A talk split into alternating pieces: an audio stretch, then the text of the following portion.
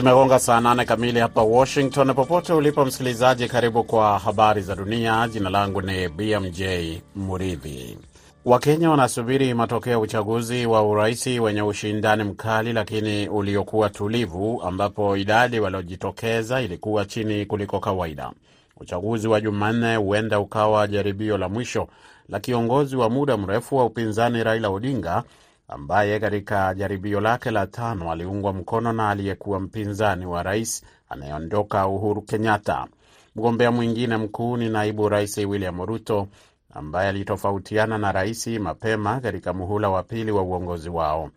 Wapiga kura wameonyesha kupungua kwa matumaini ya mabadiliko ya kweli na kukatishwa tamaa na kupanda kwa bei za bidhaa pamoja na kuenea kwa rushwa katika kitovu cha uchumi cha Afrika Mashariki. Wagombea wote wawili wakuu wanajulikana kwa muda mrefu na Wakenya, Odinga kama mpiganiaji demokrasia na mfungwa wa zamani wa kisiasa, na Ruto kama mwanasiasa tajiri anayehimiza vijana kumuunga mkono, akisema yeye ni tofauti na familia za Odinga na Kenyatta ambazo zinadaiwa kuwa kwenye utawala kwa muda mrefu. Wakenya pia waliwachagua wabunge na wawakilishi wengine katika nyadhifa mbalimbali. Waziri Mkuu wa Japan Fumio Kishida amelifanyia mabadiliko baraza lake la mawaziri leo Jumatano na kuwaondoa baadhi ya mawaziri waliokuwa na uhusiano na kanisa la Muungano baada ya kuongezeka kwa msukosuko kuhusu uhusiano wa chama tawala na kundi hilo lenye utata na kusababisha kupungua kwa uungwaji mkono wa umma. Kishida alitangaza timu yake mpya ya serikali mapema kuliko wachambuzi walivyotarajia, akisisitiza jinsi uhusiano wa wabunge na kanisa umekuwa dhima kwake chini ya mwaka mmoja baada ya kuingia madarakani. Baadhi ya wa mawaziri wanaoshikilia nyadhifa muhimu kama vile yule wa mambo ya nje wa fedha wataendelea kushikilia nyadhifa hizo, lakini mawaziri wengine mashuhuri walioondolewa akiwemo kaka mdogo wa waziri mkuu aliyeuawa Shizo Abe, Nobuo Kishi, ambaye nafasi yake ilichukuliwa na waziri wa ulinzi.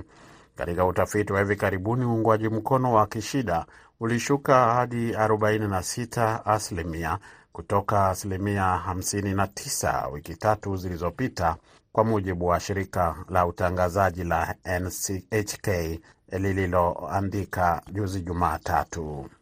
Unaendelea kusikiliza habari hizi zikikujia moja kwa moja kutoka idhaa ya Kiswahili ya Sauti Amerika hapa Washington DC. China leo imesema haitovumilia kamwe shughuli za kutaka kujitenga kwa Taiwan na ikasisitiza tena kwamba ingechukua kisiwa hicho kinachojitawala kwa nguvu ikiwa itahitajika.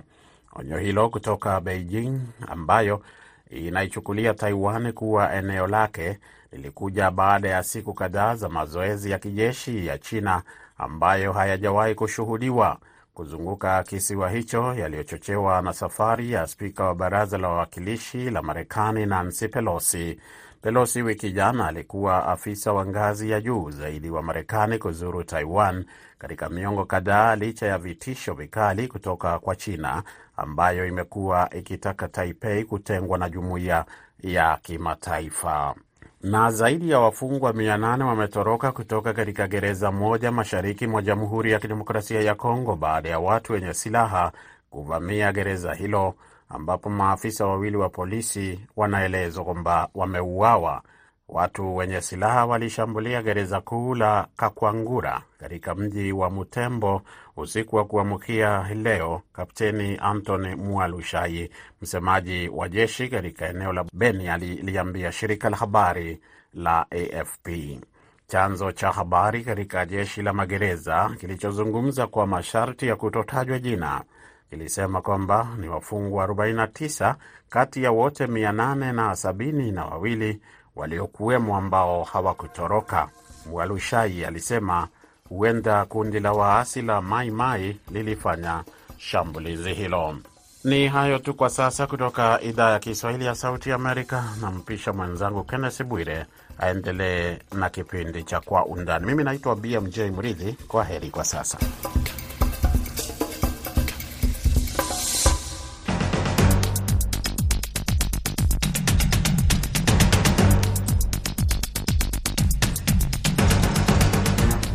Kwa undani, sehemu ya kwanza tunaangazia uchaguzi wa urais nchini Kenya kwa kuzingatia matokeo ambayo yamewekwa kwenye wavuti rasmi wa tume huru ya mipaka na uchaguzi IEBC na namna tume hiyo inavyoendesha kazi zake. Sehemu ya pili tunaangazia namna uchaguzi ulivyoandaliwa pwani ya Kenya, ambapo wanawake wanaonekana kufanya vyema kabisa, hasa viti vya ugavana, huku uchaguzi wa ugavana katika mji wa Mombasa ukipangiwa kufanyika baadaye mwezi huu. Mimi ni Kenneth Bwire nikiwa hapa Washington DC.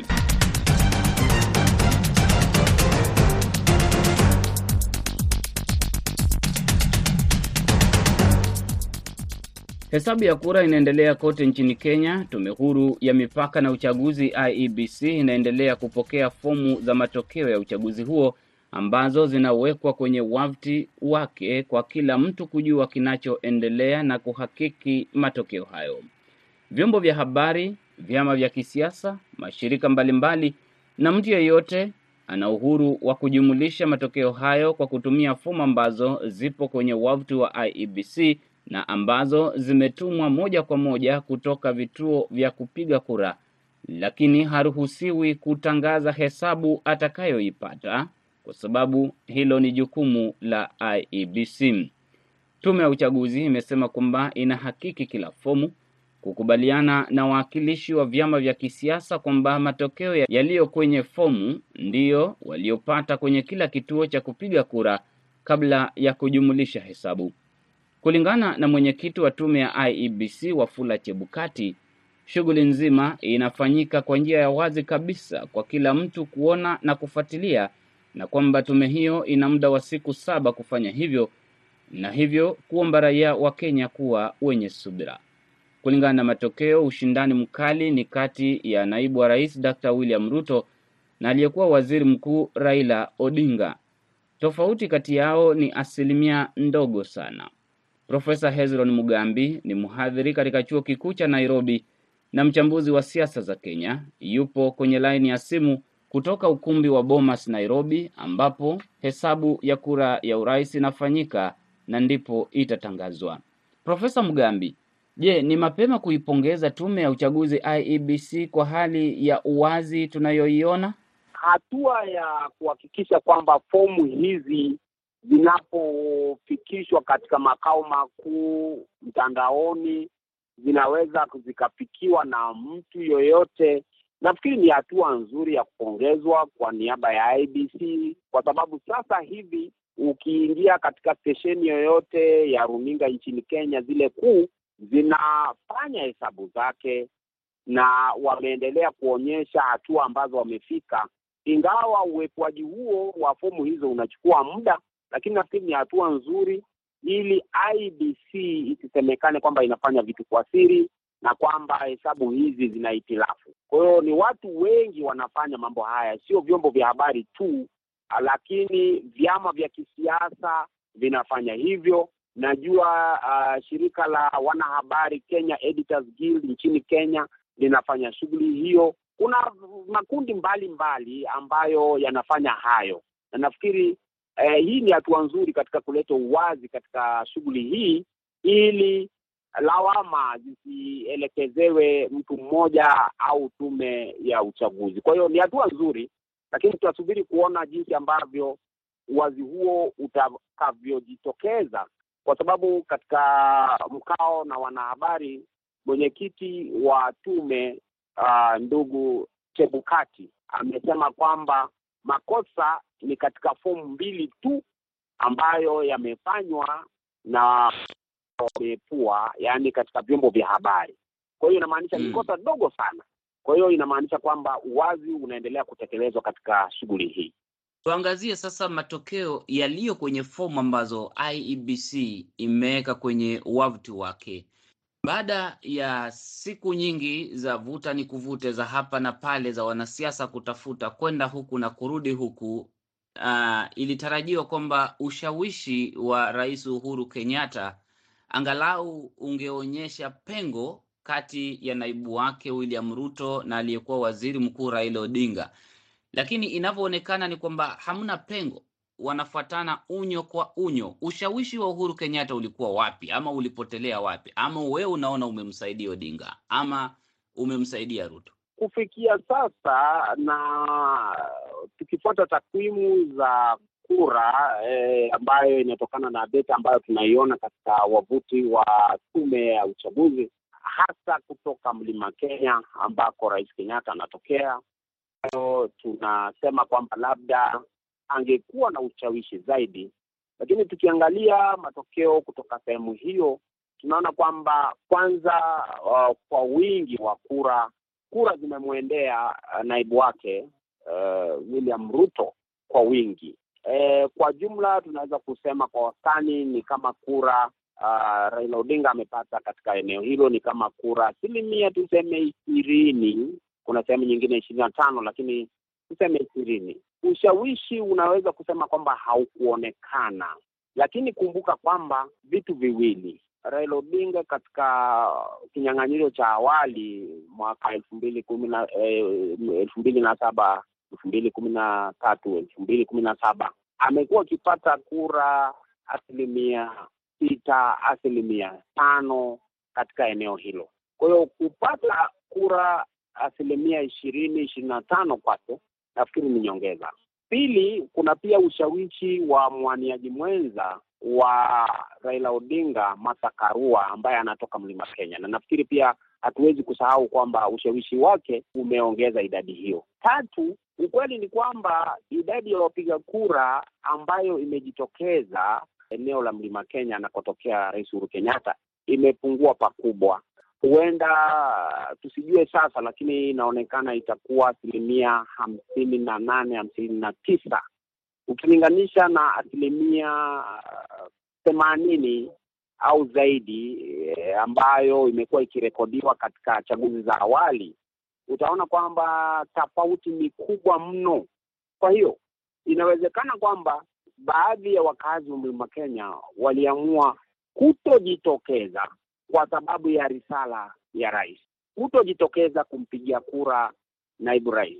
Maanake upigaji kura wao umekwenda chini sana kiasilimia mwaka huu, uchaguzi wa jana, na wengine wanasema kwamba ni kwa sababu hii eh, huenda uh, kwamba naibu rais asipate kura za kutosha, kwa sababu eneo hili kumbuka, lina kura nyingi sana, na kukosa kwake ku, kupata kura hata ingawaje atapata wabunge wengi na maseneta na magavana kutoka eneo hili wengi lakini kukosa kupata kura za urais, labda tukipata takwimu za mwisho itaonyesha jinsi ambavyo ushawishi wa rais ulivyofanya kazi. E, takwimu zinaonyesha kwamba katika kituo cha kupigia kura ya chuo kikuu cha Kabarak, hapa ndipo ambapo rais mstaafu hayati Daniel Toroitich Moi alikuwa akipiga kura, na hapa ndipo tunakumbuka wakati wa kura za mchujo e, za vyama chama chake Ruto kilikwenda pale kuandaa kura zake za mchujo, lakini wakakataliwa kabisa, wakafanya mchujo huo kando ya barabara, na pale William Ruto amepata kura nyingi. Katika kituo ambacho Uhuru Kenyatta anapiga kura, vilevile vile Ruto alipata kura nyingi kumshinda Raila, katika kituo ambacho Uhuru Kenyatta alipigia kura mwenyewe katika kituo ambacho Martha Karua mgombea mwenza wa Raila Odinga alipigia kura, Ruto alipata kura nyingi kumliko eh, Raila Odinga. Katika mojawapo ya kituo cha Kibera ambapo wanasema ni ngome ya Raila Odinga, mojawapo ya kituo, si vyote, Ruto amepata kura nyingi kumliko Odinga. Nini ambacho kinaeleza mbona Ruto apate ushindi katika kituo ambacho yupo Gideon Moyo anayemuunga Odinga, kituo ambacho Martha Karua mgombea mwenza wa Odinga kituo ambacho Uhuru Kenyatta mbaye anamuunga mkono Raila Odinga na mojawapo wa kituo ndani ya Kibera ambapo ni ngome ya Odinga. Nafikiri mambo hayo tuyaangalie kwa namna ya ushawishi wa kibinafsi mm -hmm. na kampeni ya naibu rais eh, William Ruto. Kwa hakika naibu rais William Ruto amefanya kampeni za miaka isiyopungua mitano baada ya uchaguzi wa mwaka elfu mbili kumi na saba na baada ya handishiki ambayo ni mwaka elfu mbili kumi na nane ambayo ilimleta pamoja Raila Odinga na Uhuru Kenyatta na kutofautiana kimtazamo na naibu rais. Naibu rais moja kwa moja alianza kujiuza kwa watu, akaanza kutembea, na maeneo aliyolenga sana ni maeneo ya mlima Kenya, ukianzia Nairobi ukielekea mlima Kenya kwa jumla, Meru na kadhalika. Na kwa hivyo nafikiri ameweza kuuza sera zake, ameweza kujiuza kama mtu binafsi, kama mgombea, inakaifungua mitano ya miradi kule, amepeleka michango, ame amekuwa na ukuruba sana wa muda mrefu, na watu wamemtambua eh, kwa jinsi hiyo, kuomba kura kila mara, akiwa na mikutano kule, si Harambee, sio hospitali, sio na miradi mingi. Kwa hiyo nafikiri amejipigia upatu, amejitafutia umaarufu pale, na kusema kweli, ukiangalia idadi ya kura ambazo wamezoa katika mlima Kenya ni kura nyingi kwa sababu ya binafsi yake. Pili, kumbuka kwamba Uhuru Kenyatta mwenyewe ni rais ambaye anaondoka, na kawaida ya tatizo nchini Kenya ni kwamba na kwingineko ilivyo ni kwamba rais anaondoka, ushawishi wake unaenda ukishuka jinsi ambavyo siku zinakaribia za kuondoka uh, mamlakani. Kwa hiyo rais Kenyatta si tofauti na hao wengine. Raila Odinga ametangaza kuwa atawania urais nafikiri mwaka uliopita tu, mwaka mzima sasa, na kampeni yake mimi nikitambua vizuri, naona kwamba ni kampeni ambayo imekuwa ni nzito, kampeni ambayo imekuwa ni ya polepole, kampeni haina ule uchachawizo kama hizi kampeni za, za, za naibu rais. Kwa hiyo kuna tofauti nafikiri za kimtazamo na sifa za kibinafsi na jinsi na mikakati ya kutafuta kura ambazo zinawatofautisha wawaniaji hawa wawili. Tunapoona uh, wagombea hasa wa MCA wabunge uh, waliokuwa wanagombea ugavana wanaanza kujitokeza na kukiri kushindwa hata kabla matokeo rasmi, na wengine kuwaambia wenzao kwamba tutakuunga mkono. Imekuwa ni kinyang'anyiro ambacho kimekuwa kikali, lakini tunashukuru, kuwashukuru wapiga kura. Hii ni hali ambayo tunaweza endelea kuiona hadi uchaguzi wote ukamilike hadi wa urais, kwamba kusiwepo tena manung'uniko, ama hii ni mwanzo tu, mambo yanaweza kubadilika baadaye, kwa mtazamo wako unavyoona? Na hili je, linaweza punguzia mahakama mzigo? Mtazamo wangu na kwamba hii ni hali, kwanza kabisa nafikiri ni hali nzuri eh, na furaha sana wakati ambapo naona kwamba wale ambao wanaona kwamba kura zimewaegemea upande mwingine wa wapinzani wao, wanaanza kuwapongeza na kuwatakia kila la heri. Naona kwamba hali hii ni huu ni mwanzo mzuri, na hali hii huenda ika ikaendelea katika viti eh, hivi vingine, ugavana, ubunge, useneta na kadhalika. Lakini katika masuala ya ugombea wa urais, jinsi inavyoona ni kwamba huenda uh, kwa sababu ya matayarisho na mfumo mzima ulivyokwenda na malalamiko ambayo yalikuwepo hapo awali, huenda na, na kwamba hasa kwamba tofauti kati ya mshindi uh, wa urais na atakayeshindwa au atakayekuwa wa pili itakuwa ni tofauti eh, ndugu Bwire, ndogo sana, yaani kura ambazo zitawatofautisha zitakuwa kidogo sana. Kwa hiyo kwa sababu hiyo naona kwamba huenda Eh, atakayeshindwa akaelekea mahakamani na tukaanza mchakato mwingine. Ni Profesa Hezron Mugambi, mchambuzi wa siasa akiwa Bomas, Nairobi, Kenya. Kwa sasa, msikilizaji, IEBC imeanza kuweka fomu 34B baada ya kumaliza kuweka fomu 34A. Hesabu ya fomu ya 34B inatoka kwa fomu 34A. Baadaye watajumulisha hesabu ya fomu 34B na kupata fomu 34C ambayo itakuwa inaonyesha nani anaongoza katika kinyang'anyiro cha urais. Kwa hivyo bado maafisa wa tume ya uchaguzi wana kazi ya kufanya. Nakamilisha sehemu ya kwanza ya Kwa Undani, narejea na sehemu ya pili muda si mrefu.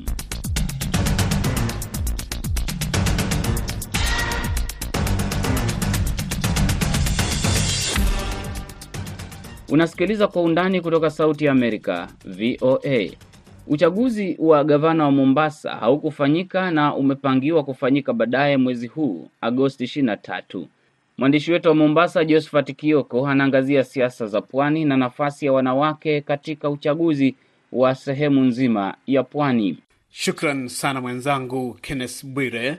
Pwani ya Kenya sawa na sehemu zingine za Kenya bado zinasubiri matokeo rasmi kutangazwa na tume ya uchaguzi kuhusiana na uchaguzi uliokamilika jana Agosti tarehe 9.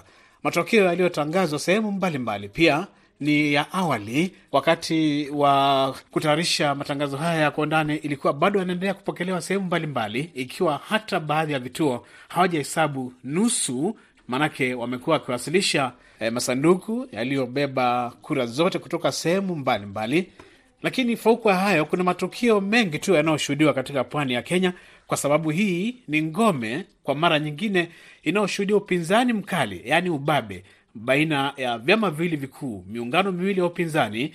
Muungano wa Azimio unacho chama kikubwa cha ODM kilicho katika upinzani wa Kenya kwa miaka kadhaa sasa, na mrengo wa pili wa Kenya Kwanza unaoshirikisha chama cha UDA kinachoongozwa na naibu rais William Ruto aliyejiondoa kutoka ule muungano wa Jubilii, chama ambacho yeye na rais Uhuru Kenyatta walitumia miaka ya kwanza elfu mbili kumi na tatu na kumi na saba kuingia katika uongozi wa serikali ya Kenya.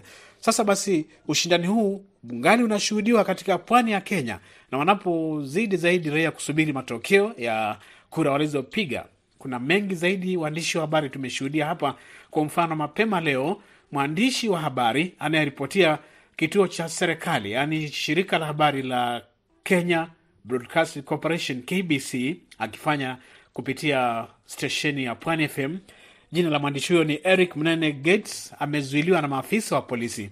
Kumekuwa na tukio moja katika eneo la Likoni kwamba akifuatilia na kuhoji watu kwa nini sanduku hizi ziko hivi, na hapo ikatokea hali ya kutoelewana na wale maafisa wanaosimamia vituo hivi, na wanasubiri kuhesabu kura sehemu hiyo na kufahamisha waandishi wa habari, ndiposa maafisa wa polisi wakaingilia na kuuliza kuna nini. Sasa wakahitaji zaidi kumchukua na kwenda kuwapa maelezo zaidi, kuandikisha taarifa, na hapo ikaenea katika vyombo mbalimbali vya habari kwamba mwandishi wa habari hii amekamatwa na sasa yuko mikononi mwa polisi. Ndipo hapo ikalazimu baraza la vyombo vya habari nchini Kenya, Media Council of Kenya, kupitia mwakilishi wa eneo la Pwani Maureen Mudi watafute namna ya kumsaidia mwandishi huyu, kwa sababu baraza hili kwa sasa lina vituo sehemu mbalimbali, miji kadhaa ya Kenya, ili kuongoza na kufuatilia jinsi waandishi wanavyoripoti, kuwapa mwongozo pia katika kazi za kila siku, wakati uchaguzi huu ukiwa umefanyika hapa Kenya. Sasa muda mfupi uliopita nimezungumza na Maureen Mudi anieleze hatua gani wamechukua, na zaidi tukio hili ilikuwaje mpaka likashuhudiwa mwandishi wa habari kukamatwa. Kulikuwa na ballot boxes ambazo zilikuwa zimepatikana hapo, na yule ambaye alikuwa amezileta ni kama alikuwa ameziwacha sasa yule mwandishi wa habari mwanzo, hata ni yeye ali alipiga hiyo ripoti kwa returning officer, akamweleza kuna hizi ballot paper boxes zimeachwa hapa na kuna party agents wa jamaa fulani wanaulizia haya ballot boxes, mwenye kuziweka hapo yuko wapi? So ilikuwa tu ni kesi ya unguarded uh, ballot boxes iko hapo. So wakati polisi aliku, walikuja pale wakawa wametaka kupata habari zaidi kuhusu jambo hilo, ndo huyo kijana ambaye anafanya na Pwani FM akachukuliwa, anaitwa Eric, uh, Eric Munene akachukuliwa pamoja na hao party agents wawili wakapelekwa kwenye kituo cha polisi cha Likoni. So kama Media Council of Kenya tulikuwa tunazunguka kuangalia hali ya waandishi na vile ambavyo wanafanya kazi yao. Hata nikawa nimegeuka namuona mwenzetu yuko kwenye gari la polisi, nikawa namuuliza jameni, Eric, umefanya shida gani? Kuna nini hapa? Mbona uko kwenye gari la polisi? Ndo akawa ananielezea, ikabidi nikarekod just in case angetolewa, na nikawa sijajua anapelekwa wapi. So wakati huo ndo tukapiga simu hapa na pale kuhakikisha mwanzo tumeongea na wakubwa wetu Nairobi kupata ufahamu zaidi ya vile ambavyo tunajadiliana kuhusu swala hilo. Pili, tukatafuta eh, partners wetu, wengine wakawa wamejaribu kutusaidia. Mkubwa um, wa CSO kanda la Pwani akaja pale, lakini tulipatana naye pale polling station, police station. Pia kulikuwa na Muhuri, Haki Afrika na Huria walishirikiana na sisi pamoja na Kenya National Commission on Human Rights tuliweza kumtafutia kijana wakili ili kwamba in as much as alikuwa peana information, letu muhimu ilikuwa ni kuzingatia kwamba haki zake zisiwe zika, zisije zikakiukwa, haki zake kama mwandishi wa habari na kama Mkenya. Tukienda police station na wakili pia akawa amekuja pale e, aliandika taarifa hiyo na ikaweza kuchukuliwa na polisi. Kwenda mbele, tuliweza kumtoa pale na tukamregesha kwenye kazi yake na pia tukamzungumzia kuhusu mambo mawili matatu. Morini Mudi huyo akizungumza na VOA kuhusiana na tukio ambalo mwandishi huyo wa habari Eric Mnene Gates alikuwa amezuiliwa na polisi, lakini habari za undani kabisa ni kwamba alikwisha achiliwa baada ya kusaidiwa na wanasheria pale. Hilo limesuluhishwa sasa. Hesabu ya kura ingali inaendelea kuhesabiwa vituo mbalimbali. Waandishi wanafuatia sehemu mbalimbali hapa katika pwani ya Kenya, na wakati hayo yakitarajiwa, inabainika wazi kwamba Mombasa sambamba na Kakamega, magharibi mwa Kenya, wapiga kura hawakufanya hivyo kuchagua magavana. Hii ni baada ya tume ya uchaguzi kusema kwamba kaunti hizo na sehemu zingine mbili kote nchini wasifanye hivyo jana Agosti tarehe 9. Tarehe kamili imekwisha bainika ya kufanya uchaguzi wa ugavana Mombasa na Kakamega. Mwenyekiti wa tume hii inayosimamia uchaguzi hapa nchini Kenya, Wafula Chebukati, ameweka wazi kwamba Agosti tarehe ishirini na tatu itakuwa ni Jumanne, itakuwa ndio siku kamili ya maeneo haya kuandaa uchaguzi wa magavana hawa, kwa sababu kwa mfano Mombasa jana, wakati wa uchaguzi, watu walikuwa wanakuta e, wanaopigiwa kura ni watano: diwani, mbunge wa kike kutoka maeneo ya kaunti, mbunge katika eneo mtu anaopigia kura, seneta wa eneo hilo, na kura ya urais ikawa ni sanduku tano badala ya sita ilivyo desturi. Sasa kwa sababu mkanganyo huu, sehemu zote, mirengo yote miwili, Azimio na Kenya Kwanza, kila mmoja amevuta upande wake, wanaonekana bado hawaaminiani vile. Kwa mfano, walio upande wa Kenya Kwanza hasa uh, wanaowakilisha chama cha UDA katika uchaguzi huu wanadai kwamba hili huenda limefanyika na tume ya uchaguzi ili kuwapanga zaidi wanaogombea wapinzani wao, yaani upande ule wa Azimio wapate nafasi ya kujitayarisha. Hayo yanaonekana kama ni madai, maanake tume ya uchaguzi imeshaelezea dosari ambazo zilitokea na kulazimu uchaguzi huu wa ugavana usifanyike Mombasa na vile vile jimbo la Kakamega. Hassan Sarai ambaye anaonekana hapa miongoni mwa wale walio na wafuasi wengi akiwa anatokea chama cha UDA ametoa taarifa na waandishi wa habari jana, na akasema hivyo hivyo wanakosoa tume ya uchaguzi, lakini wako tayari katika muda huo wa majuma mawili yajayo e, kushiriki uchaguzi huo na kuzua kura zaidi wanavyodai, ili kumwezesha mgombea urais wao William Ruto kupata ushindi na kuelekea Ikulu. Lakini sasa upande huu wa Azimio wale wanaogombea ugavana ni abdusamad Sharif Nasir. Huyu amekuwa ni mbunge hapa Mombasa kwa miaka tisa iliyopita alipoingia eh, wakati huu wa serikali za majimbo amekuwa ni mbunge, lakini sasa anasimama ugavana. Yeye upande wake amelalamika vilevile kwa tume ya uchaguzi akisema huu ni kuonyesha kutowajibika, lakini zaidi ametueleza katika mkutano na waandishi wa habari kwamba wapo tayari kwa uchaguzi huo liwe liwalo. Msikize hapa Abdulsamad Sharif Nasir. Watu washaweza kuchukua uamuzi wao, kwa hivyo postpone leo, postpone mutuletee kesho kutwa, tuwe na kura siku mbili mfululizo, tuko tayari. Leteni kura siku tatu mfululizo, tuko tayari. Leteni kura baada ya siku nne, tuko tayari. Vile mnavyotaka nyinyi, tutakuwa tuko tayari. Lakini mimi mwenyewe kibinafsi kama Abdulsamad Sharif Nasir naambia IBC kura zitamalizika, na zikiweza kumalizika na ukweli utadhihirika wazi, vipi itakuwa ya kuati uh, kura ambazo ni za, zinafaa kuwa za Mombasa, ile counterfoil imeandikwa ya kwa ugavana wa Mombasa, kila mmoja imeandikwa eneo bunge, kama ni Jomvu, Kisauni, imeandikwa mpaka wodi. Lile ambalo tunaliona sisi la wazi kabisa, maeneo yote haya ni stronghold za ODM. Kila eneo ambalo postponement imeweza kufanywa ni eneo ambalo ni ngome ya ODM. Kakamega, Mombasa na ma, maeneo bunge yale mawili yaliyoweza kuahirishwa. Ni mgombea ugavana huyo hapa Mombasa akisimama kwa chama cha ODM, Abdulsamad Sharif Nasir. Mengi zaidi unayapata katika taarifa zaidi ambazo VOA inakuletea kila siku, hata kuelekea kesho utapata matokeo rasmi. Nikurejeshe huko Washington kwa mwenzangu Kenneth Bwire. Asante Josephat Kioko. Nakamilisha kwa undani. Mwelekezi amekuwa Saida Hamdun, mimi naitwa Kenneth Bwire. Asante kwa kusikiliza kwa undani. Uwe na usiku mtulivu.